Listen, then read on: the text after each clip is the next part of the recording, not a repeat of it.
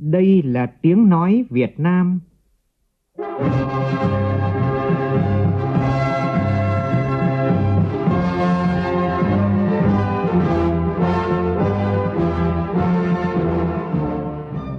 là tiếng nói Việt Nam,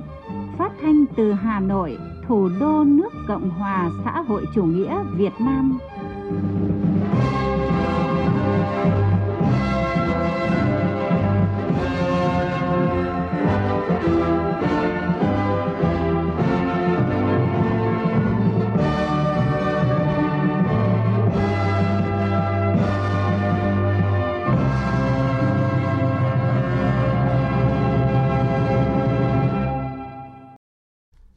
Kính chào quý vị và các bạn. Mời quý vị và các bạn nghe chương trình Thời sự trưa của Đài Tiếng Nói Việt Nam với những nội dung chính sau đây.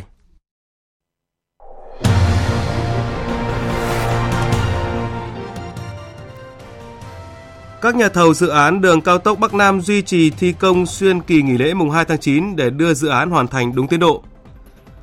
Đất nước đi qua 8 tháng của năm nay, những thông tin về tình hình kinh tế trong nước vẫn cho thấy những điểm sáng dù chịu nhiều tác động xấu từ bối cảnh suy giảm toàn cầu tăng cường kiểm tra và xử lý các doanh nghiệp xuất khẩu lao động có sai phạm để lai manh hóa thị trường. Ngoại trưởng Italia bắt đầu thăm Trung Quốc trong bối cảnh nước này đang cân nhắc về việc có tiếp tục gia hạn thỏa thuận tham gia sáng kiến vành đai con đường hay không. Triều Tiên thông báo tập trận tấn công bằng vũ khí hạt nhân chiến thuật. Dự báo bão Hai Khuây đổ bộ vào chiều nay, vùng lãnh thổ Đài Loan Trung Quốc hủy hơn 200 chuyến bay và sơ tán gần 3.000 người.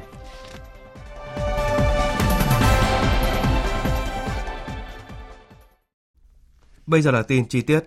Bộ Giao thông Vận tải cho biết trong dịp nghỉ lễ Quốc khánh mùng 2 tháng 9, hầu hết các nhà thầu dự án đường cao tốc Bắc Nam vẫn duy trì toàn bộ quân số thi công để đưa dự án hoàn thành đúng tiến độ, sớm phát huy hiệu quả kinh tế xã hội. Dự án thành phần thuộc dự án đường bộ cao tốc Bắc Nam phía Đông giai đoạn 2017-2020 Mỹ Thuận Cần Thơ phải hoàn thành trong năm nay. Do thời gian thi công không còn nhiều nên các nhà thầu tại dự án đang đua tiến độ về đích. Ông Lê Bá Trung, chỉ huy trưởng gói thầu xây lắp số 2 cho biết, dịp này, lực lượng cán bộ công nhân của đơn vị vẫn duy trì 100% quân số, tổ chức thi công tăng ca tăng kíp. Hiện nhà thầu đã huy động 77 đầu máy thiết bị. Từ đầu tháng 6 đến nay, nhà thầu đã thực hiện tổ chức thi công 3K 4 kíp đạt 2.000 ừ, trên 500 mét dài móng cấp phối đã đá răm. Trong khi đó, dự án Diễn Châu, Bãi Vọt theo kế hoạch phải hoàn thành vào tháng 4 năm 2024. Nhiều tháng qua, dự án này nằm trong danh sách các dự án thành phần chậm tiến độ. Song theo lãnh đạo công ty cổ phần đầu tư Phúc Thành Hưng, doanh nghiệp dự án, thời gian gần đây, dự án đã có sự chuyển biến tích cực về tiến độ, đặc biệt là những hạng mục quan trọng như cầu, hầm, theo báo cáo, tính đến cuối tháng 8, tổng giá trị khối lượng xây lắp toàn dự án cao tốc Bắc Nam phía Đông giai đoạn 2017-2020 giai đoạn 1 đạt khoảng 87% giá trị hợp đồng, trong đó có 8 trên 11 dự án thành phần đã hoàn thành đưa vào khai thác đối với các dự án đường bộ cao tốc Bắc Nam giai đoạn 2021-2025 giai đoạn 2 được khởi công từ ngày 1 tháng 1 năm 2023. Tính đến cuối tháng 8, sản lượng các dự án thành phần đạt trung bình hơn 9% giá trị các hợp đồng. Xuất khẩu cá ngừ chế biến và đóng hộp sang Hàn Quốc đang tăng mạnh, đặc biệt cá ngừ đóng hộp tăng gấp 5 lần so với cùng kỳ năm ngoái. Theo Hiệp hội Chế biến và Xuất khẩu Thủy sản Việt Nam VASEP, 7 tháng qua, xuất khẩu cá ngừ sang Hàn Quốc đạt hơn 7 triệu đô la. Và SEP cho biết, năm nay do sản lượng đánh bắt của các đội tàu Hàn Quốc giảm, nên nước này phải tăng nhập khẩu từ các nước, trong đó có Việt Nam. Trên thị trường Hàn Quốc, Việt Nam đang là nguồn cung cá ngừ lớn thứ 8, nhưng là nguồn cung cá ngừ chế biến và đóng hộp lớn nhất trong nửa đầu năm 2023, cao hơn cả Thái Lan và Italia. Các sản phẩm cá ngừ chế biến đóng hộp của Việt Nam đang chiếm tới gần 77% tổng nhập khẩu nhóm sản phẩm này của Hàn Quốc. Thái Lan đứng thứ hai với thị phần 16%, tiếp đó là Philippines với 1,3%. Một mặt hàng khác của Việt Nam cũng đang được giá là gạo. Giá gạo tại các nước xuất khẩu gồm Thái Lan và Việt Nam đã tăng khoảng 20% từ khi Ấn Độ hạn chế xuất khẩu một số loại gạo khiến nguồn cung toàn cầu bị thắt chặt. Theo báo cáo mới nhất từ Bộ Nông nghiệp và Phát triển Nông thôn, chỉ trong 8 tháng xuất khẩu gạo thu về hơn 3 tỷ đô la, tăng hơn 36% so với cùng kỳ năm ngoái. Trong 8 tháng qua, giá bình quân xuất khẩu gạo đạt mức 542 đô la một tấn, tăng 11,5% so với cùng kỳ năm ngoái. Đây cũng là năm có mức giá xuất khẩu bình quân cao nhất lịch sử sau hơn 30 năm dòng chảy gạo Việt vươn ra thế giới. Đặc biệt, hơn một tháng trở lại đây, khi Ấn Độ và một số quốc gia khác cấm xuất khẩu gạo, giá gạo đã tăng mạnh so với thời điểm trước, tác động lớn đến thị trường thương mại gạo thế giới. Giá mặt hàng này của Việt Nam cũng tăng vọt và liên tiếp phá đỉnh lịch sử. Gạo 5% tấm của Việt Nam tăng 25 đô la mỗi tấn so với thời điểm trước lệnh cấm này. Với lượng gạo xuất khẩu từ 6 đến 8 triệu tấn mỗi năm, hiện Việt Nam nằm trong top 3 quốc gia gạo xuất khẩu nhiều nhất thế giới, chỉ đứng sau Ấn Độ và Thái Lan.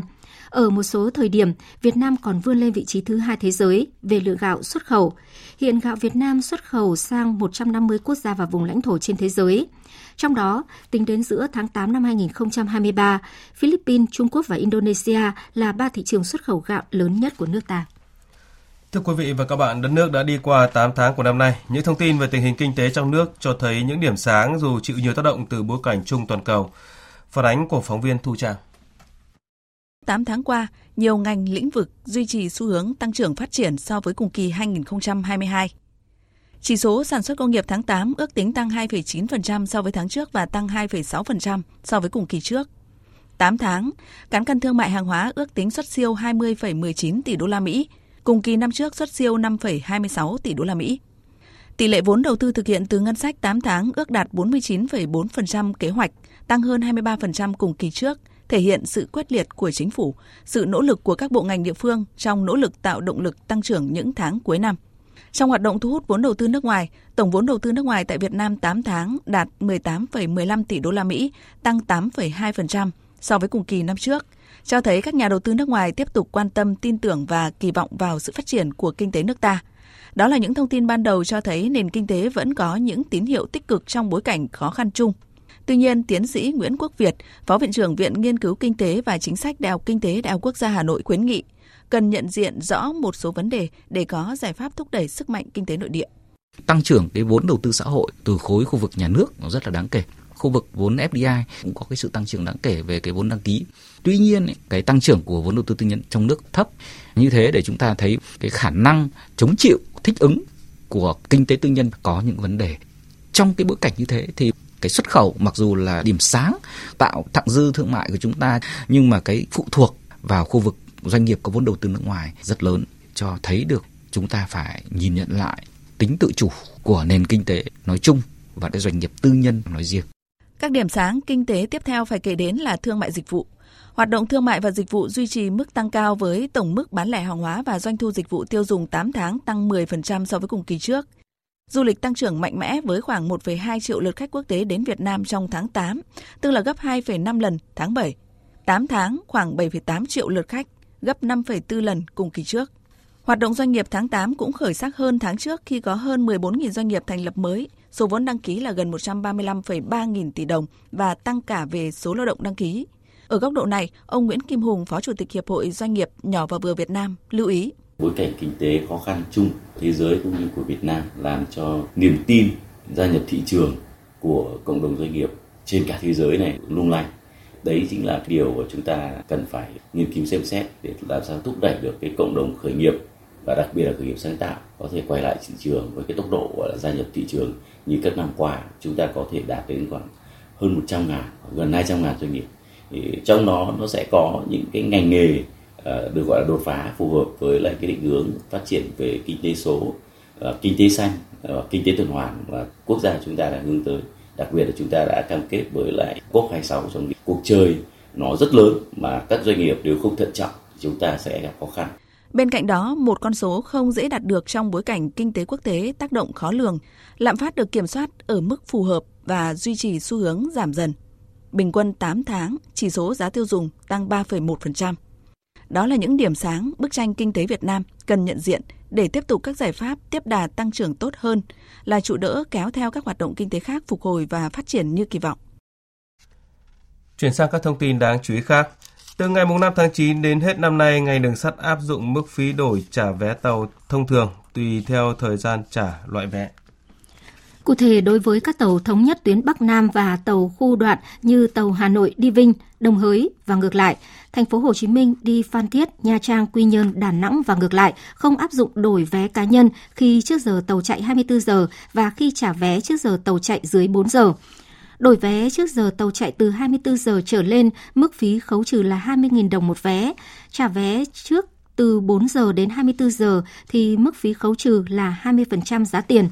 Từ 24 giờ trở lên là 10%. Đối với vé tập thể không áp dụng đổi vé, không áp dụng trả vé trước giờ tàu chạy dưới 24 giờ. Khi đổi vé trước giờ tàu chạy từ 24 đến 72 giờ thì mức phí khấu trừ là 20% giá tiền, từ 72 giờ trở lên là 10%.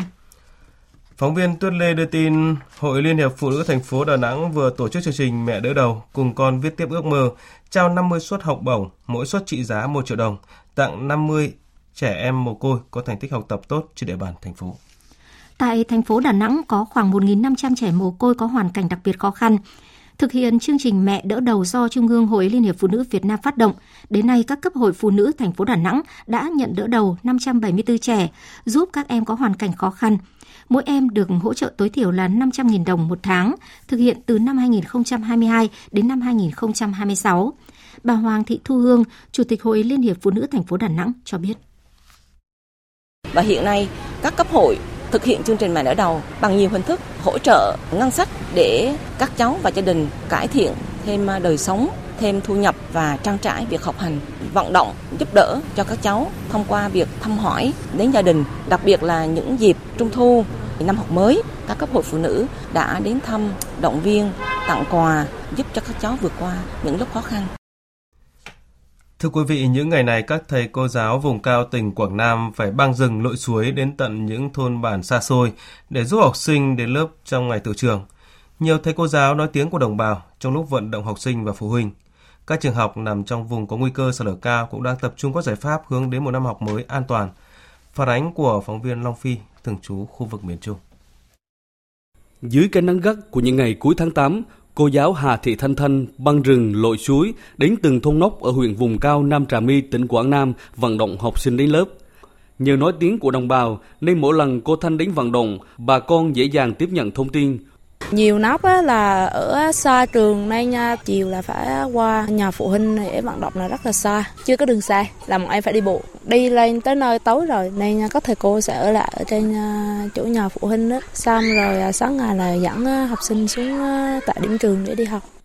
Xã Trà leng huyện Nam Trà My, tỉnh Quảng Nam, cách đây 3 năm xảy ra trận sạt lở núi kinh hoàng, làm 31 người chết, mất tích, nhiều học sinh mồ côi cha mẹ, mất người thân. Hành trình đi tìm con chữ ở vùng sạt lở núi này chưa bao giờ dễ dàng. Thầy giáo Bùi Quang Ngọc, hiệu trưởng trường phổ thông dân tộc bán trú tiểu học Trà Lan cho biết, trường có hơn 400 học sinh thì khoảng 350 em học bán trú, 100% là người đồng bào Mơ Nông. Sau trận sạt lở núi, lũ quét vào cuối năm 2020, rất nhiều em có ý định bỏ học do cuộc sống gia đình đảo lộn. Ngoài ra, việc đi lại khó khăn, nhiều em phải đi bộ gần 10 km, vượt qua những cung đường đều dốc, lầy lội mới có thể đến trường. Thầy giáo Bùi Quang Ngọc cho biết, đầu năm học mới, nhà trường quan tâm vận động tinh thần học sinh, nhất là các em gia đình bị thiệt hại do sạt lở núi. Vài em gia đình họ dẫn con em theo rải thì vắng. Trường vừa rồi thì cũng tổ chức uh, toàn trường đi vận động học sinh. Quan trọng là cái công tác tuyên truyền của nhà trường rồi chính quyền địa phương tập trung là vận động trực tiếp vào đối tượng là, là phụ huynh trong đó thì có chính quyền địa phương cùng tham gia là là, là thôn trưởng các nóc chi bộ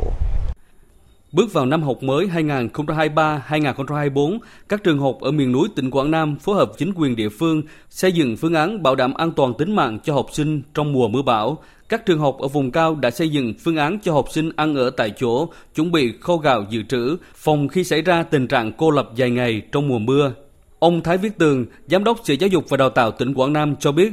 quy động các nguồn lực để kiên cố hóa cái cơ sở vật chất giảm đi và xóa bớt phòng học tạm ở đây đó thì tổ chức giảng dạy cho các em cũng sắp xếp bố trí lại giáo viên cho nó phù hợp thực hiện một số chính sách của nhà nước khu vực biên giới rồi một số cái chính sách khác từ chương trình mục tiêu phát triển kinh tế xã hội khu vực ờ, miền núi đồng bào dân tộc thiểu số để hỗ trợ cho giáo dục trong khu vực này.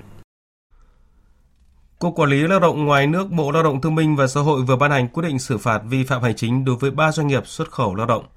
Đây là hoạt động nằm trong khuôn khổ nhằm tăng cường công tác thanh tra kiểm tra doanh nghiệp hoạt động dịch vụ đưa lao động đi làm việc ở nước ngoài theo hợp đồng, giúp lành mạnh hóa thị trường xuất khẩu lao động, đảm bảo quyền và lợi ích hợp pháp cho người lao động. Phản ánh của phóng viên Hà Nam. Công ty cổ phần cung ứng xuất khẩu lao động Công Thương Hà Nội có trụ sở tại quận Thanh Xuân, Hà Nội bị xử phạt mức cao nhất với số tiền 112,5 triệu đồng do doanh nghiệp này không cập nhật thông tin người lao động do doanh nghiệp đưa đi lên hệ thống cơ sở dữ liệu về người lao động đi làm việc ở nước ngoài theo hợp đồng. Công ty cũng không cập nhật thông tin về danh sách nhân viên nghiệp vụ khi có sự thay đổi trên trang thông tin điện tử của doanh nghiệp dịch vụ theo quy định chuẩn bị nguồn lao động đi làm việc tại Nhật Bản khi chưa có văn bản chấp thuận của Bộ Lao động Thương binh và Xã hội. Doanh nghiệp cũng đóng không đúng thời hạn vào quỹ hỗ trợ việc làm ngoài nước, không thanh lý hợp đồng đối với lao động theo quy định. Còn công ty cổ phần thương mại và công nghệ Tín Phát có trụ sở tại quận Cầu Giấy, Hà Nội bị xử phạt 60 triệu đồng do đã chuẩn bị nguồn lao động đi làm việc trong ngành đóng tàu tại Hàn Quốc theo thị thực E7 khi chưa có văn bản chấp thuận của Bộ Lao động Thương binh và Xã hội. Công ty cổ phần Tiến bộ Infinity Việt Nam có trụ sở tại huyện Đông Anh, Hà Nội bị xử phạt 27,5 triệu đồng do đóng không đúng thời hạn vào quỹ hỗ trợ việc làm ngoài nước, không tổ chức giáo dục định hướng cho người lao động trước khi đi làm việc tại Nhật Bản đối với một lao động tham gia chương trình kỹ năng đặc định theo quy định. Ngoài bị xử phạt vi phạm hành chính, Công ty cổ phần cung ứng xuất khẩu lao động Công Thương Hà Nội và Công ty cổ phần thương mại và công nghệ Tín Phát còn chịu hình thức phạt bổ sung là đình chỉ hoạt động chuẩn bị nguồn lao động 18 tháng. Ông Nguyễn Gia Liêm, Phó Cục trưởng Cục Quản lý Lao động ngoài nước, Bộ Lao động Thương binh và Xã hội cho biết. Cái cái lỗi ở đây nó thể hiện cái tính chất cái việc triển khai thực hiện các quy định pháp luật của các doanh nghiệp là vẫn còn chưa được thực hiện một cách đầy đủ cũng như là đúng quy định ví dụ như là cái quy định về việc là doanh nghiệp chưa đảm bảo các cái điều kiện hoạt động của doanh nghiệp theo cái quy định pháp luật như về vấn đề nhân viên nghiệp vụ về vấn đề cơ sở vật chất giáo dục định hướng cho người lao động rồi cả vấn đề về việc triển khai các hoạt động như là việc ký kết cái hợp đồng đối với người lao động đi về nước ngoài không đúng theo cái mẫu rồi việc báo cáo không đúng quy định về kịp thời về cái số lượng lao động viên việt nước ngoài cũng như tình hình lao động viên việt nước ngoài kể cả các cái trách nhiệm của doanh nghiệp trong vấn đề là giáo dục định hướng rồi à, xử lý các vấn đề phát sinh đối người lao động ở nước ngoài. Thì qua đó cũng rất nhiều các doanh nghiệp đã bị xử phạt xử phạt như vậy đảm bảo cái dân đe các cái doanh nghiệp làm sao đấy thực hiện đảm bảo đúng cái quyền của người lao động đi về nước ngoài Trước đó, Bộ Lao động Thương binh và Xã hội đã thu hồi giấy phép hoạt động dịch vụ đưa người lao động Việt Nam đi làm việc ở nước ngoài theo hợp đồng đối với công ty cổ phần da dày Việt Nam. Đơn vị này bị thu hồi giấy phép do không đảm bảo điều kiện về ký quỹ, số lượng nhân viên nghiệp vụ, cơ sở vật chất và trang thông tin điện tử đáp ứng quy định tại luật người lao động Việt Nam đi làm việc ở nước ngoài theo hợp đồng việc tăng cường công tác thanh tra kiểm tra doanh nghiệp hoạt động dịch vụ đưa người lao động Việt Nam đi làm việc ở nước ngoài theo hợp đồng nhằm lành mạnh hóa thị trường xuất khẩu lao động, bảo vệ quyền và lợi ích hợp pháp của người lao động. Ông Nguyễn Gia Liêm, Phó Cục trưởng Cục Quản lý Lao động ngoài nước, Bộ Lao động Thương binh và Xã hội cho biết. Theo quy định thì ờ, thông thường thì hàng năm ờ, trong việc thanh tra kiểm tra các cái doanh nghiệp đưa động đi việc nước ngoài thì công tác thanh tra định kỳ thì uh, thanh tra bộ thì uh, thanh tra khoảng 20 doanh nghiệp và ở cục quản lý lao động ngoài nước thì cũng thanh tra khoảng 20 doanh nghiệp. Cái đấy là thanh tra định kỳ. Thế còn lại thì có những vấn đề phát sinh thì sẽ tổ chức thanh tra đột xuất hoặc kiểm tra đột xuất các cái doanh nghiệp. Trong cái quá trình thanh tra kiểm tra như vậy thì ờ, các cơ đoàn thanh tra cũng nắm bắt được các vấn đề đang còn khó khăn của doanh nghiệp như là chưa rõ các cái quy định pháp luật hay là có những vấn đề còn đang còn tồn tại thì à, qua đó cũng để kiến nghị cơ quan chức năng để xem xét điều chỉnh sửa đổi các quy định pháp luật cho phù hợp với thực tế qua đó thì là đảm bảo công tác về người lao động Việt Nam làm việc nước ngoài được hoạt động theo đúng quy định pháp luật. Hiện nay cả nước chỉ có hơn 100 dự án nhà ở xã hội, nhà ở công nhân đã được cấp phép xây dựng. Trong khi đó, nhu cầu về nhà ở xã hội dành cho người thu nhập thấp, công nhân các khu công nghiệp của các địa phương giai đoạn 2021-2030 vào khoảng 2 triệu 400 nghìn căn. Trên thực tế, các bộ ngành địa phương đã có những phương án cụ thể để triển khai đề án xây dựng 1 triệu căn nhà ở xã hội đến năm 2030, nhưng việc phát triển nhà ở xã hội vẫn còn nhiều vướng mắc cần được tháo gỡ. Phản ánh của phóng viên Thành Trung. Vướng mắc lớn nhất trong phát triển nhà ở xã hội là vấn đề pháp lý. Ngoài thủ tục hành chính phức tạp, kéo dài thời gian dự án đầu tư nhà ở xã hội, thì việc chủ đầu tư không được quyết định về giá khiến cho doanh nghiệp không mặn mà đầu tư vào lĩnh vực này. Quỹ đất và vốn cũng là những vướng mắc lớn để phát triển nhà ở xã hội. Về vấn đề này, Bộ Xây dựng cho biết đang phối hợp với Ngân hàng Nhà nước ban hành nhiều văn bản hướng dẫn, đốc thúc các địa phương đẩy nhanh việc triển khai gói tín dụng 120.000 tỷ đồng cho nhà ở xã hội. Để triển khai nhanh chóng đề án xây dựng ít nhất 1 triệu căn nhà ở xã hội giai đoạn 2021-2030, Bộ Xây dựng đề nghị các bộ ngành tiếp tục phối hợp với các cơ quan của Quốc hội để hoàn thiện, ban hành luật nhà ở sửa đổi đồng bộ với các luật liên quan. Ông Hà Quang Hưng, Phó Cục trưởng Cục Quản lý Nhà và Thị trường Bất động sản Bộ Xây dựng cho biết. Để tiết kiệm thời gian, nếu mà trong cái trường hợp mà chúng ta có cái luật nhà ở ngày mùng 1 tháng 7 năm 2024 thì mới có hiệu lực. Thế tuy nhiên là để sớm có các cái chính sách hỗ trợ khuyến khích cũng như là tạo cái sự thông thoáng trong các cái quá trình thủ tục đầu tư các dự án nhà ở xã hội thì chính phủ đã đề xuất với cả quốc hội là riêng đối với chính sách phát triển nhà ở xã hội thì sẽ có hiệu lực sớm à, từ ngày 1 tháng 1 năm 2024 tức là chúng ta sẽ nếu mà được quốc hội thông qua thì chúng ta sẽ có cơ chế chính sách thông thoáng hơn sớm hơn một nửa năm so với thông thường. Theo phân tích của các chuyên gia, vấn đề cần nhanh chóng được giải quyết là cần ra soát các thủ tục hành chính theo hướng cắt giảm tối đa các thủ tục hành chính không cần thiết,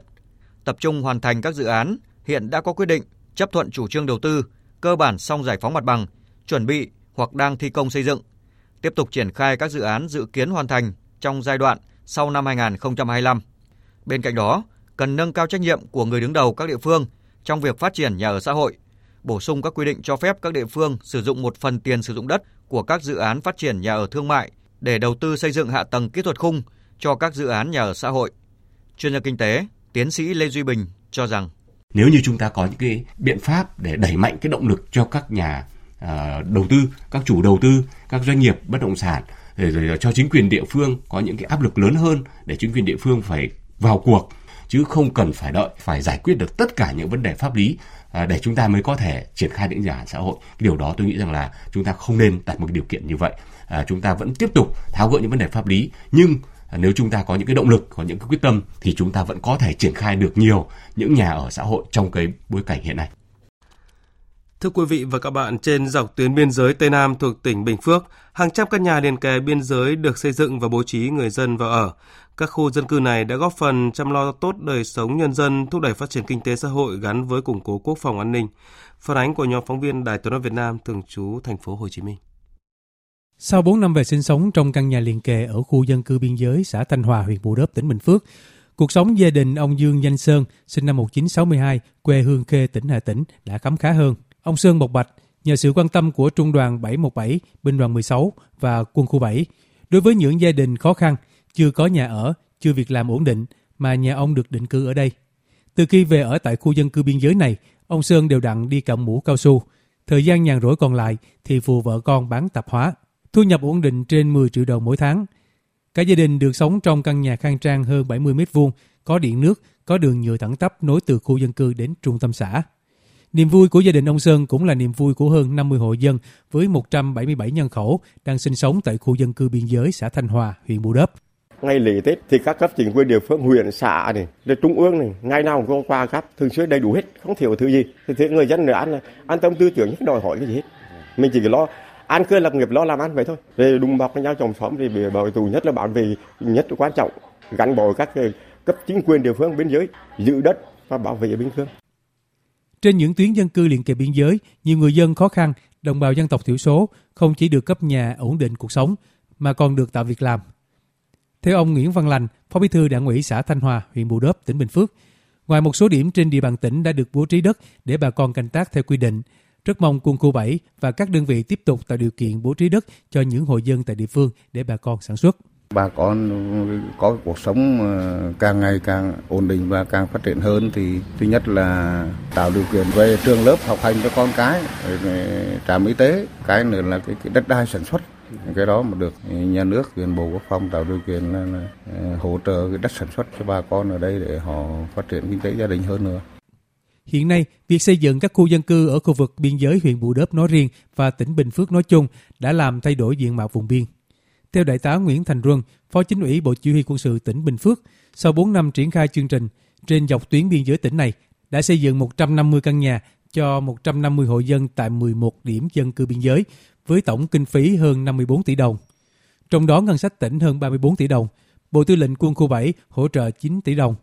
Bộ Chỉ huy quân sự tỉnh đảm bảo kinh phí đối ứng hơn 3,5 tỷ đồng. Ngoài ra, mỗi hộ dân được bố trí từ 360 đến 5.000 mét vuông đất ở kết hợp sản xuất. Riêng Bộ Chương tỉnh và các ờ, công ty tiếp tục thực hiện có hiệu quả những cái nội dung chương trình đã ký kết, đặc biệt là giữ vững ổn định an ninh chính trị trên địa bàn, giúp nhân dân phát triển kinh tế, đồng thời là xây dựng khu vực tử phòng thủ của tỉnh nhà ngày càng vững chắc đi vào chiều sâu. Từ năm 2019 đến nay, quân khu 7 đã phối hợp với các địa phương xây dựng được 34 điểm với 411 căn nhà liền kề chốt chân quân biên giới tại Bình Phước, Tây Ninh và Long An. Tổng kinh phí xây dựng trên 127,4 tỷ đồng, trong đó Bộ Tư lệnh Quân khu 7 đầu tư hơn 33,9 tỷ đồng, phần còn lại là các địa phương trên địa bàn quân khu và xã hội hóa.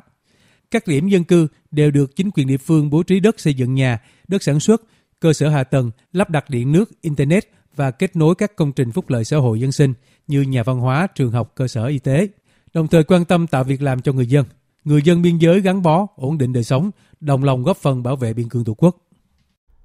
Tiếp theo chương trình thời sự trưa là một số thông tin thời tiết đáng chú ý.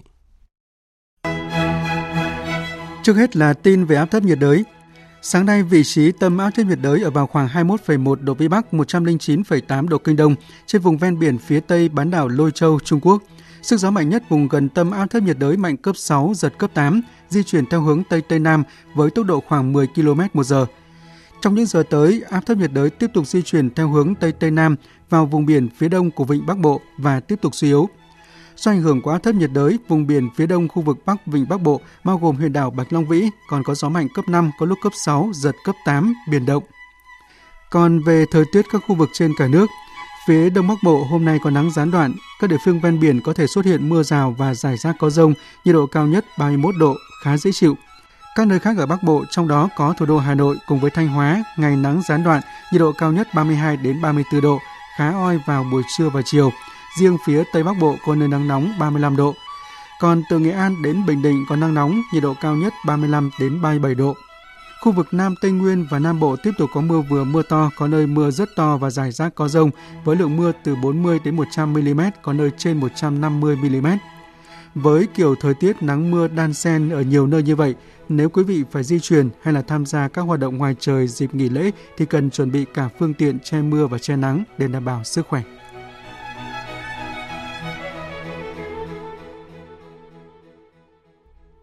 Chuyển sang phần tin quốc tế, một ngày sau vụ phóng một số tên lửa hành trình ra biển, Triều Tiên tiếp tục thông báo tập trận tấn công bằng vũ khí hạt nhân chiến thuật. Các động thái quân sự liên tiếp của Triều Tiên diễn ra ngay sau khi Mỹ và Hàn Quốc vừa kết thúc cuộc tập trận quy mô lớn mang tên Lá chắn tự do Unchi. Đây là dấu hiệu mới nhất cho thấy tình hình trên bán đảo Triều Tiên đang trên đà leo thang tới ngưỡng nguy hiểm. Tổng hợp của biên tập viên Hồng Nhung. Sáng nay, hãng thông tấn Trung ương Triều Tiên KCNA cho biết cuộc tập trận mô phỏng tấn công bằng vũ khí hạt nhân chiến thuật đã được quân đội nước này tiến hành vào dạng sáng ngày 2 tháng 9 giờ địa phương nhằm cảnh báo kẻ thù về mối nguy hiểm thực sự của chiến tranh hạt nhân. Trong một tuyên bố, phát thanh viên đài truyền hình Trung ương Triều Tiên nêu rõ các tên lửa hành trình chiến lược tầm xa đã được bắn về phía biển Tây của Hàn Quốc. Tên lửa đã thực hiện thành công nhiệm vụ tấn công hạt nhân bằng cách đảm bảo rằng các tên lửa bay dọc theo đường bay mô hình 8, mô phỏng khoảng cách lần lượt là 1.500 km và đầu đạn của chúng phát nổ ở độ cao hiện tại là 150 m so với mục tiêu. Chúng tôi tiến hành cuộc tấn công hạt nhân chiến thuật mô phỏng nhằm cảnh báo kẻ thù về nguy cơ của chiến tranh hạt nhân thực sự. Trước đó, Triều Tiên cũng đã phóng một số tên lửa hành trình vào khoảng 4 giờ sáng ngày 2 tháng 9 theo giờ địa phương. Các động thái quân sự liên tiếp của Triều Tiên diễn ra ngay khi Hàn Quốc và Mỹ vừa kết thúc cuộc tập trận quân sự thường niên quy mô lớn mang tên Lá chắn tự do Unchi kéo dài từ ngày 21 đến ngày 31 tháng 8, với hàng loạt động thái tuyên bố cứng rắn cùng các động thái quân sự của các bên. Giới phân tích cho rằng tình hình trên bán đảo Triều Tiên đang trên đà leo thang tới ngưỡng nguy hiểm. Trong bối cảnh thế giới gần đây chứng kiến nhiều diễn biến không thuận, trong một tuyên bố tại cuộc họp gần đây về tình hình Triều Tiên, đại diện thường trực Trung Quốc tại Liên Hợp Quốc Cảnh Sảng nhấn mạnh. Trong những năm gần đây, một số quốc gia đã sử dụng bán đảo Triều Tiên làm cái cớ để cố tình tạo ra căng thẳng, đưa bán đảo này vào chiến lược Ấn Độ Dương-Thái Bình Dương, tăng cường các liên minh và đối tác, đồng thời tăng cường đáng kể sự hiện diện quân sự trong khu vực, do đó gây nguy hiểm nghiêm trọng cho các lợi ích chiến lược an toàn của các nước, bán đảo Triều Tiên cũng như các nước lân cận. Những hành động mang đậm tâm lý chiến tranh lạnh như vậy chỉ có tác dụng kích động đối đầu và làm suy yếu lòng tin lẫn nhau giữa các bên, phục vụ lợi ích địa chính trị của chính họ và đi ngược lại mục tiêu duy trì hòa bình, ổn định trên bán đảo và thúc đẩy phi hạt nhân hóa.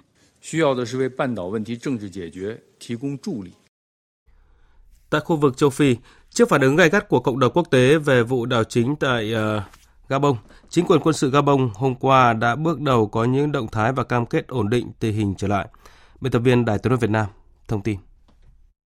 Phát biểu trên truyền hình quốc gia hôm qua, chính quyền quân sự Gabon thông báo mở trở lại các cửa khẩu biên giới vốn bị đóng sau cuộc đảo chính quân sự lật đổ Tổng thống Ali Bongo. Quyết định mở cửa trở lại biên giới trên bộ, trên biển và trên không có hiệu lực ngay lập tức chính quyền quân sự Gabon cũng cam kết sẽ sớm khôi phục nền dân chủ tại nước này. Trong một tuyên bố, tướng Brice Oligui Guema, Chủ tịch Ủy ban giai đoạn chuyển tiếp và khôi phục thể chế, khẳng định. Gabon sẽ tôn trọng mọi cam kết của mình với các đối tác trong nước và quốc tế cũng như tất cả các hiệp định song phương và đa phương nhằm thúc đẩy sự phát triển của người dân Gabon. Việc giải thể các thể chế của nước Cộng hòa chỉ là tạm thời, mục tiêu hướng tới là tái cấu trúc các thể chế thành những công cụ dân chủ và hài hòa hơn, phù hợp với các tiêu chí quốc tế và quốc gia pháp quyền, đồng thời đối phó hiệu quả với vấn nạn tham nhũng tại đất nước.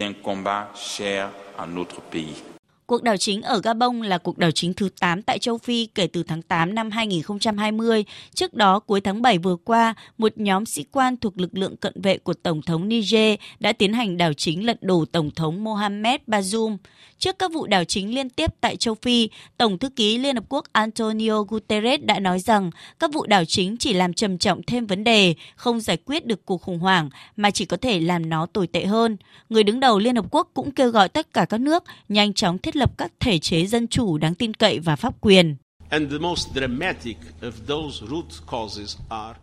Chúng ta cần tăng cường năng lực để hỗ trợ các tổ chức châu Phi khác nhau, Liên minh châu Phi, các tổ chức khu vực khác nhau trong nỗ lực ngoại giao nhằm mang lại sự ổn định và dân chủ cho lục địa châu Phi. Nhưng đồng thời chúng ta cũng cần tạo điều kiện cho phép người châu Phi giải quyết tận gốc rễ những vấn đề mà họ gặp phải. Và nguyên nhân sâu xa nhất trong số đó là do thiếu sự phát triển phù hợp. Phát triển là mục tiêu trọng tâm nếu chúng ta muốn tạo điều kiện cho hòa bình và ổn định ở châu Phi.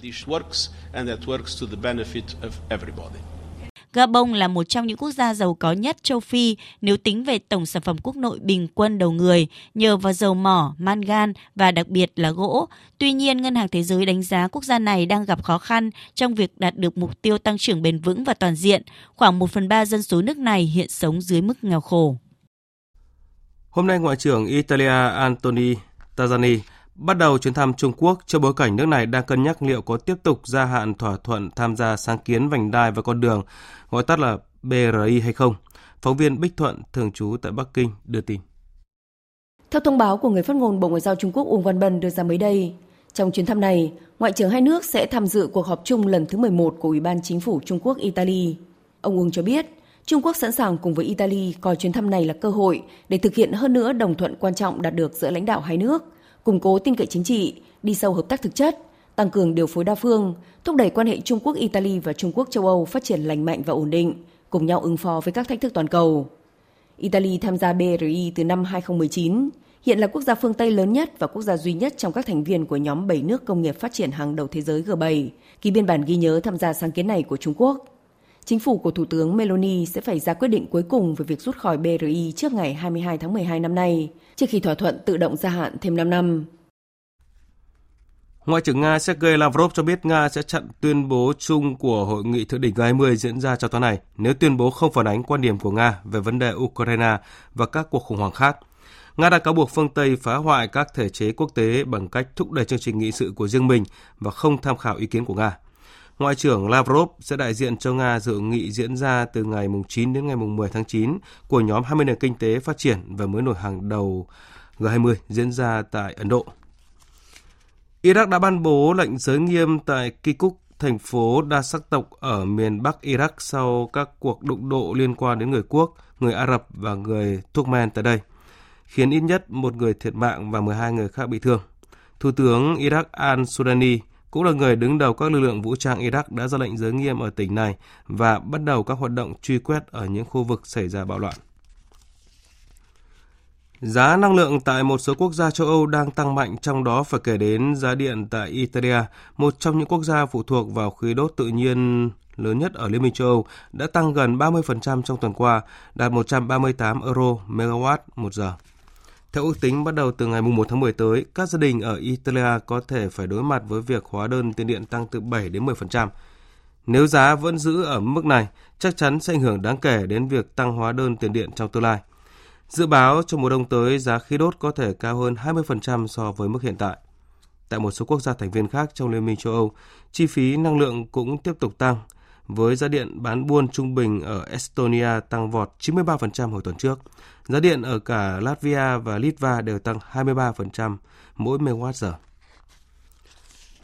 Tận dụng nguồn gió của hai cơn bão Sola và Hải Khuấy, tổ máy phát điện gió trên vùng biển Phúc Kiến, miền Đông Nam Trung Quốc đã đạt sản lượng điện lên tới hơn 384.000 kWh, lập kỷ lục về sản lượng điện trong một ngày của một tổ máy phát điện gió trên thế giới.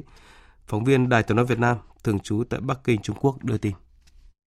Theo dữ liệu do Tập đoàn Tam Hiệp Trung Quốc cung cấp ngày 2 tháng 9, Gió bão đã khiến tốc độ gió tối đa của trang trại gió ngoài khơi thuộc tập đoàn này tại khu vực Phúc Kiến đạt 23,56 m trên giây vào ngày 1 tháng 9 và giúp tổ máy điện gió trên biển công suất lớn 16 MW đầu tiên trên thế giới lắp đặt tại đây, đạt công suất vận hành tối đa 24 trên 24 giờ. Sản lượng điện đạt được trong thời gian này lên tới hơn 384.000 kWh, tương đương lượng điện tiêu thụ trong một ngày của gần 170.000 người, lập kỷ lục mới về sản lượng điện do một tổ máy điện gió duy nhất sản xuất trong một ngày trên toàn cầu. Chiếc bão Hải Khuấy dự kiến đổ bộ vào Đài Loan từ chiều đến đêm nay ngày 3 tháng 9, sau đó hướng đến ven biển phía nam tỉnh Phúc Kiến và có thể tiếp tục đổ bộ vào khu vực này khoảng ngày 5 tháng 9. Tập đoàn Tam Hiệp cho biết sẽ tích cực phối hợp với các đơn vị vận hành và bảo trì, xác định khả năng và kiểm tra chức năng chống bão của tổ máy, nhằm tạo cơ sở cho tổ máy điện gió trên biển này ứng phó an toàn ổn định trước thời tiết khắc nghiệt, tận dụng tối đa tài nguyên gió một cách khoa học và hợp lý để phát điện. Hơn 200 chuyến bay nội địa bị hủy và gần 3.000 người phải sơ tán trước khi bão Hải Khuấy được dự báo đổ bộ vào vùng lãnh thổ Đài Loan, Trung Quốc vào chiều nay. Các trường học và văn phòng xung quanh khu vực phía nam và phía đông của hòn đảo đóng cửa trong ngày hôm nay để đề phòng ảnh hưởng của mưa bão. Người dân được khuyến cáo cần có các biện pháp ứng phó, chú ý an toàn, tránh ra ngoài trong thời tiết xấu. Lực lượng vũ trang cũng đã được huy động binh lính và trang thiết bị để hỗ trợ các nỗ lực cứu hộ và sơ tán trong trường hợp lũ lụt gây ảnh hưởng nghiêm trọng và diện rộng.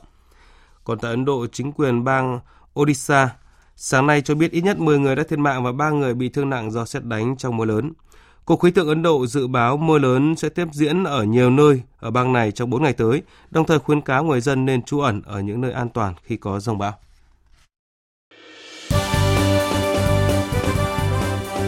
Thời sự tiếng nói Việt Nam Thông tin nhanh Bình luận sâu Tương tác đa chiều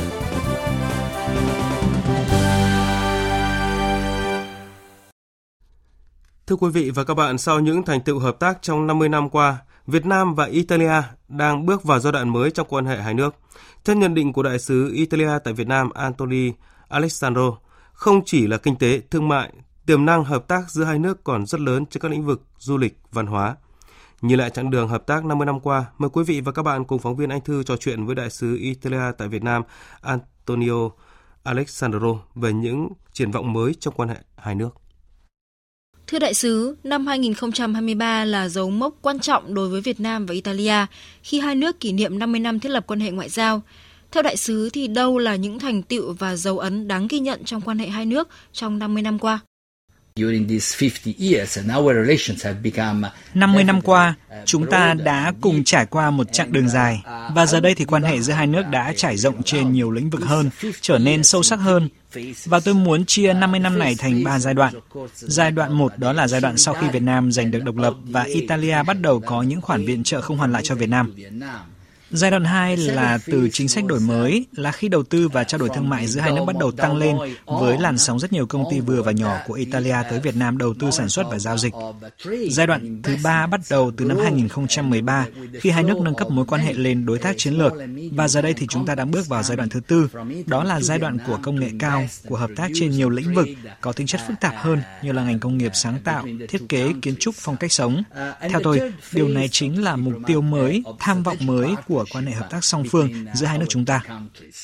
Theo đại sứ đánh giá thì từ khi Hiệp định Thương mại Tự do Việt Nam EU EVFTA có hiệu lực thì trao đổi thương mại giữa hai nước có những thay đổi như thế nào ạ? The uh, European uh, Union Vietnam Free Trade Agreement uh, Hiệp định thương mại tự do giữa Việt Nam và Liên minh châu Âu bắt đầu có hiệu lực từ năm 2020 trong giai đoạn dịch COVID-19 diễn ra nên là có ý nghĩa rất quan trọng về mặt thời điểm. Hiệp định này đã phần nào đảo ngược những ảnh hưởng tiêu cực của dịch bệnh. Trao đổi thương mại giữa Italia và Việt Nam tăng lên đáng kể, đạt mức kỷ lục 6 tỷ 200 triệu đô la Mỹ vào năm 2022, tăng 11% so với năm 2021. Đây là con số khá ấn tượng và chắc chắn là trao đổi thương mại giữa hai nước sẽ còn tiếp tục tăng thêm trong tương lai. Tôi cũng muốn nói là với sự phát triển kinh tế của Việt Nam cùng sự tăng lên của tầng lớp trung lưu, Việt Nam đã trở thành một thị trường rất quan trọng đối với các doanh nghiệp của Italia. Đó cũng là lý do vì sao chúng tôi rất tích cực quảng bá và đầu tư vào Việt Nam. Vậy ông nhận định như thế nào về tiềm năng hợp tác Việt Nam và Italia trong thời gian tới, thưa đại sứ? There is a lot of potential uh, à, multilaterally and bilaterally and bi-regionally. Có rất nhiều tiềm năng trong hợp tác giữa hai nước và cả song phương, đa phương cũng như là ở các diễn đàn khu vực. Về hợp tác đa phương thì tôi muốn nhắc đến về hợp tác với UNESCO.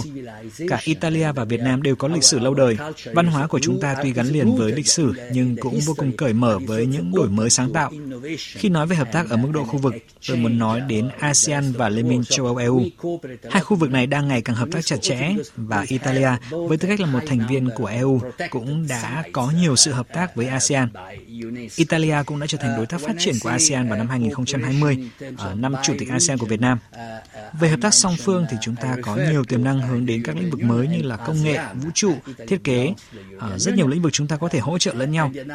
Dịp kỷ niệm 50 năm quan hệ hai nước là một dịp để chúng ta cùng nhìn lại những gì đã cùng nhau đạt được, nhưng đây cũng là điểm khởi đầu cho một kỷ nguyên hợp tác mới giữa hai nước.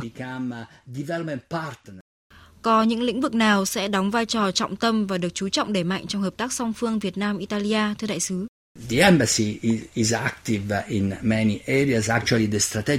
Có một số lĩnh vực mà sứ quán Italia mong muốn thúc đẩy. Hiện chúng tôi đang tập trung vào các lĩnh vực mới và chuyên biệt hơn, ví dụ như là thể thao, ở trong đó có thể kể đến bộ môn đánh gôn, cũng là môn thể thao đang ngày càng phổ biến hơn trên thế giới và tại Việt Nam. Ngoài ra thì tôi cũng muốn nói đến các dự án thành phố thông minh. Tuy còn mới mẻ nhưng mà đây là lĩnh vực rất quan trọng, đặc biệt là đối với các quốc gia có nhiều đô thị đông dân cư.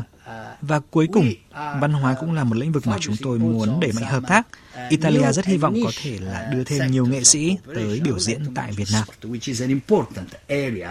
Vâng, xin cảm ơn đại sứ. Quý vị và các bạn vừa nghe nội dung cuộc phỏng vấn giữa phóng viên Đài Tiếng nói Việt Nam và đại sứ Cộng hòa Italia tại Việt Nam Antonio Alessandro. Và như ngài đại sứ nhận định từ khi hiệp định thương mại tự do Việt Nam Liên minh châu Âu có hiệu lực, trao đổi thương mại giữa Việt Nam Italia đã có những thay đổi tích cực. Đây sẽ là nền tảng để thúc đẩy hơn nữa quan hệ hợp tác kinh tế thương mại Việt Nam Italia trong tương lai. Tiếp theo chương trình thời sự trưa nay, chúng tôi điểm lại một số sự kiện quốc tế nổi bật diễn ra trong tuần qua những phát ngôn ấn tượng, những con số đáng chú ý. Những phát ngôn ấn tượng, những con số đáng chú ý.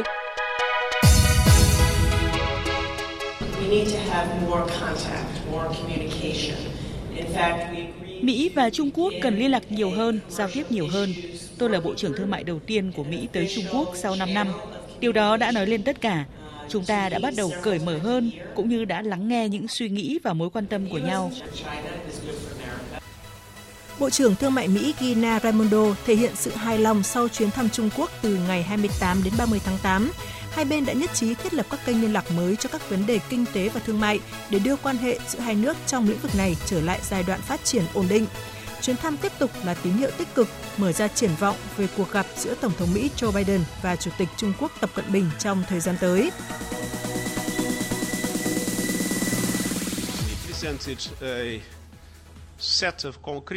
Chúng tôi đã trình bày một loạt đề xuất cụ thể trong một bức thư tôi gửi cho Ngoại trưởng Nga. Trong đó chúng tôi sẽ tạo điều kiện để đổi mới thỏa thuận.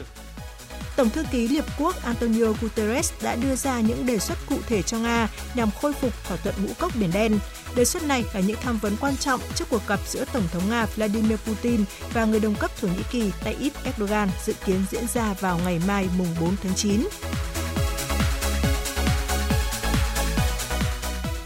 Đảo chính tại Gabon là cuộc đảo chính quân sự thứ 8 tại châu Phi chỉ từ tháng 8 năm 2020 đến nay. Chính quyền quân sự tại quốc gia này thông báo sẽ tiến hành lễ nhậm chức Tổng thống lâm thời đối với tướng Chris Oligui Rema, Chủ tịch Ủy ban giai đoạn chuyển tiếp và khôi phục thể chế vào ngày mai. Thế cục đã định và rất khó bị đảo ngược là nhận định chung của nhiều nhà phân tích khu vực cũng như quốc tế về cục diện chính trường Gabon hai cuộc đảo chính liên tiếp tại Niger và Gabon làm dấy lên lo ngại về khả năng nhiều chính phủ dân sự trong khu vực bị lật đổ bằng vũ lực hai vụ thử tên lửa trong vòng một tuần, đó là động thái của Triều Tiên để đáp trả cuộc tập trận chung là chắn tự do Unchi giữa Mỹ và Hàn Quốc. Đây là dấu hiệu mới nhất cho thấy nước này đang tăng cường và mở rộng các hoạt động thử nghiệm vũ khí trong bối cảnh Mỹ và Hàn Quốc đã khôi phục gần như hoàn toàn các hoạt động quân sự chung, đầy tình hình trên bán đảo Triều Tiên ngày một căng thẳng. 7 năm là số năm được ân xá của cựu Thủ tướng Thái Lan Thaksin Shinawatra trong tổng số 8 năm án tù giam bị tuyên trước đó. Theo sắc lệnh ân xá của nhà vua Thái Lan, cựu Thủ tướng Thái Lan Thạc Sỉn sẽ chỉ phải thực hiện án tù một năm tính từ ngày 22 tháng 8 năm 2023. Đây là diễn biến đáng chú ý trên chính trường Thái Lan kể từ sau khi ông Srettha Thavisin thuộc đảng Vì nước Thái trở thành tân thủ tướng hôm 23 tháng 8.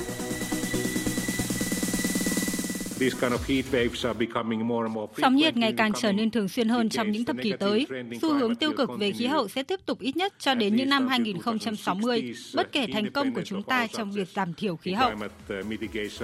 Đây là cảnh báo của Tổng thư ký Tổ chức Khí tượng Thế giới Petteri Talas khi khu vực châu Á trong tuần liên tục chứng kiến những kỷ lục mới về nhiệt độ. Trong khi Ấn Độ vừa trải qua tháng 8 nóng nhất và khô nhất kể từ khi nước này bắt đầu theo dõi nhiệt độ cách đây hơn một thế kỷ, thì Nhật Bản cũng thông báo nước này trải qua mùa hè nóng nhất kể từ khi bắt đầu theo dõi dữ liệu vào năm 1898. Theo các nhà khoa học, biến đổi khí hậu sẽ dẫn tới các đợt nắng nóng cực đoan hơn, kéo dài hơn, thường xuyên hơn. know that uh, some talent will not be able to attend. Chúng tôi biết rằng một số tài năng điện ảnh sẽ không thể tham dự, nhưng một số khác sẽ đến vì họ đóng phim độc lập. Vì vậy, mọi thứ đều ổn. Giám đốc nghệ thuật Liên hoan phim Venice Alberto Barbera đã lên tiếng chấn an về chất lượng của Liên hoan phim do nhiều ngôi sao hạng A vắng mặt vì làn sóng đình công của các diễn viên Hollywood. Diễn ra từ ngày 30 tháng 8 đến ngày 7 tháng 9, Liên hoan phim Venice lần thứ 80 có 23 phim tranh giải sư tử vàng danh giá, trong đó có một số tác phẩm nổi bật như The Killer của đạo diễn David Fincher hay Priscilla của Sofia Coppola, dựa trên hồi ký của vợ huyền thoại âm nhạc Elvis Presley.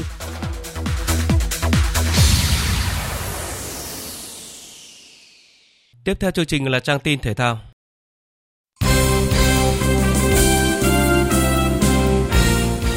Thưa quý vị và các bạn, ngày 6 tháng 9 tới, đội tuyển U23 Việt Nam bước vào tranh tài ở vòng loại U23 châu Á với mục tiêu giành vé tham dự vòng chung kết tổ chức tại Qatar diễn ra vào đầu năm 2024. Kết quả bốc thăm đưa đội tuyển của huấn luyện viên Philippe Chusie vào một bảng đấu tương đối thuận lợi cùng các đối thủ U23 Guam, U23 Singapore và U23 Yemen.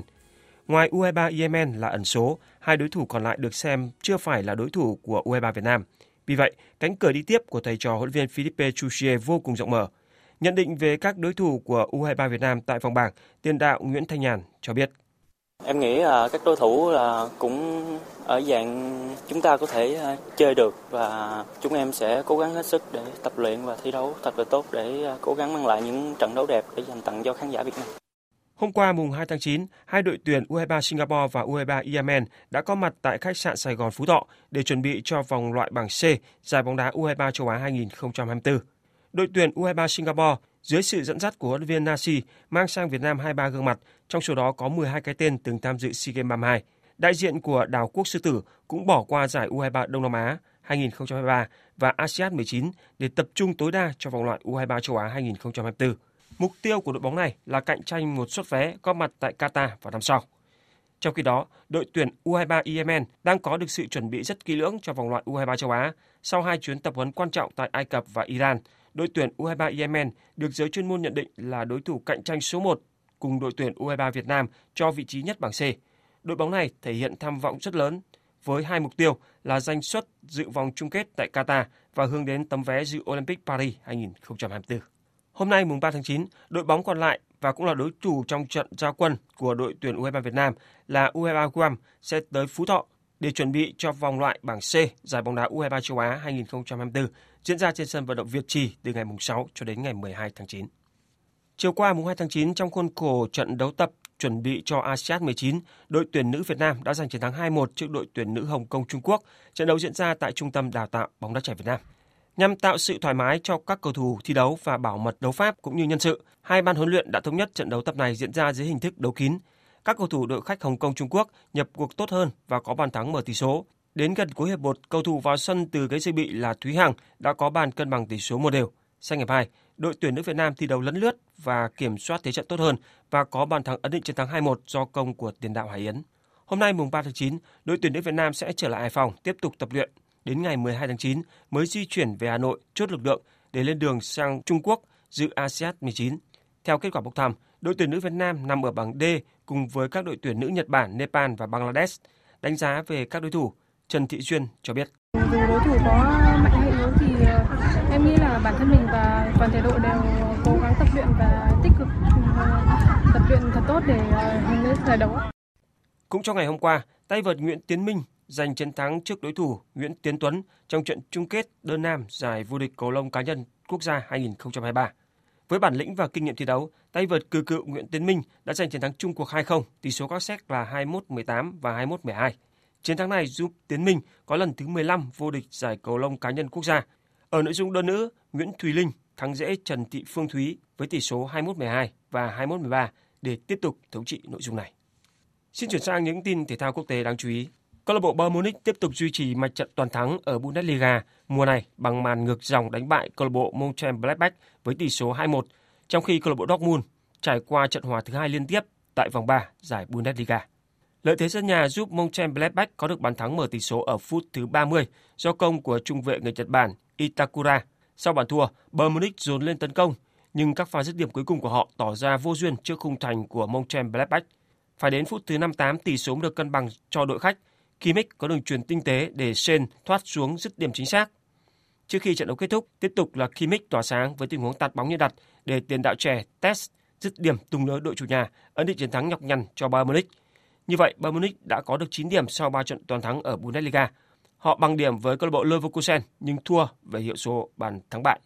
Trong khi đó, đội bóng đương kim Áo quân Borussia Dortmund lại gây thất vọng khi chỉ có được trận hòa hai đều trên sân nhà trước đội bóng tân minh Heidenheim chỉ có được 5 điểm sau 3 vòng đấu, Borussia Dortmund tạm đứng ở vị trí thứ 8 trên bảng xếp hạng Bundesliga. Ở một số trận đấu đáng chú ý khác của bóng đá châu Âu dạng sáng ngày 3 tháng 9, câu lạc bộ Lazio khép lại chuỗi trận thất vọng ở Serie A khi đánh bại đương kim vô địch Napoli với tỷ số 2-1.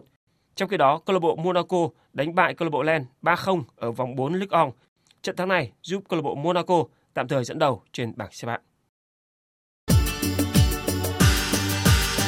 Dự báo thời tiết Bản tin dự báo thời tiết chiều và đêm nay. Phía Tây Bắc Bộ chiều nắng có nơi nắng nóng, chiều tối và đêm có mưa rào và rông vài nơi, gió nhẹ, nhiệt độ từ 23 đến 35 độ, có nơi trên 35 độ. Khu vực Đông Bắc Bộ và Thanh Hóa, chiều có mưa rào và rông vài nơi, gió Bắc đến Tây Bắc cấp 2, cấp 3, nhiệt độ từ 24 đến 34 độ, riêng khu Đông Bắc có nơi dưới 31 độ. Khu vực từ Nghệ An đến Thừa Thiên Huế chiều nắng nóng, chiều tối và đêm có mưa rào và rông vài nơi. Riêng phía Bắc có mưa rào và rông rải rác, gió Tây Bắc đến Tây cấp 2, cấp 3, nhiệt độ từ 25 đến 37 độ. Khu vực từ Đà Nẵng đến Bình Thuận, chiều nắng, phía Bắc có nắng nóng, chiều tối và đêm có mưa rào và rông rải rác, gió Tây đến Tây Nam cấp 2, cấp 3, nhiệt độ từ 25 đến 37 độ, phía Nam từ 31 đến 34 độ.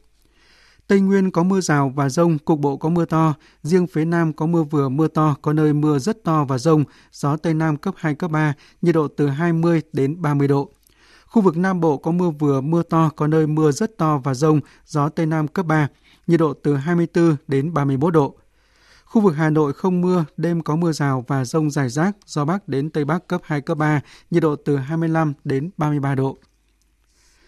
Tin dự báo thời tiết biển,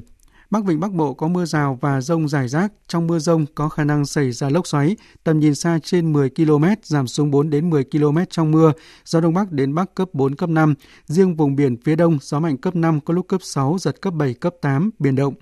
Nam Vịnh Bắc Bộ có mưa rào và rông vài nơi, gió Tây Bắc đến Tây cấp 4, cấp 5.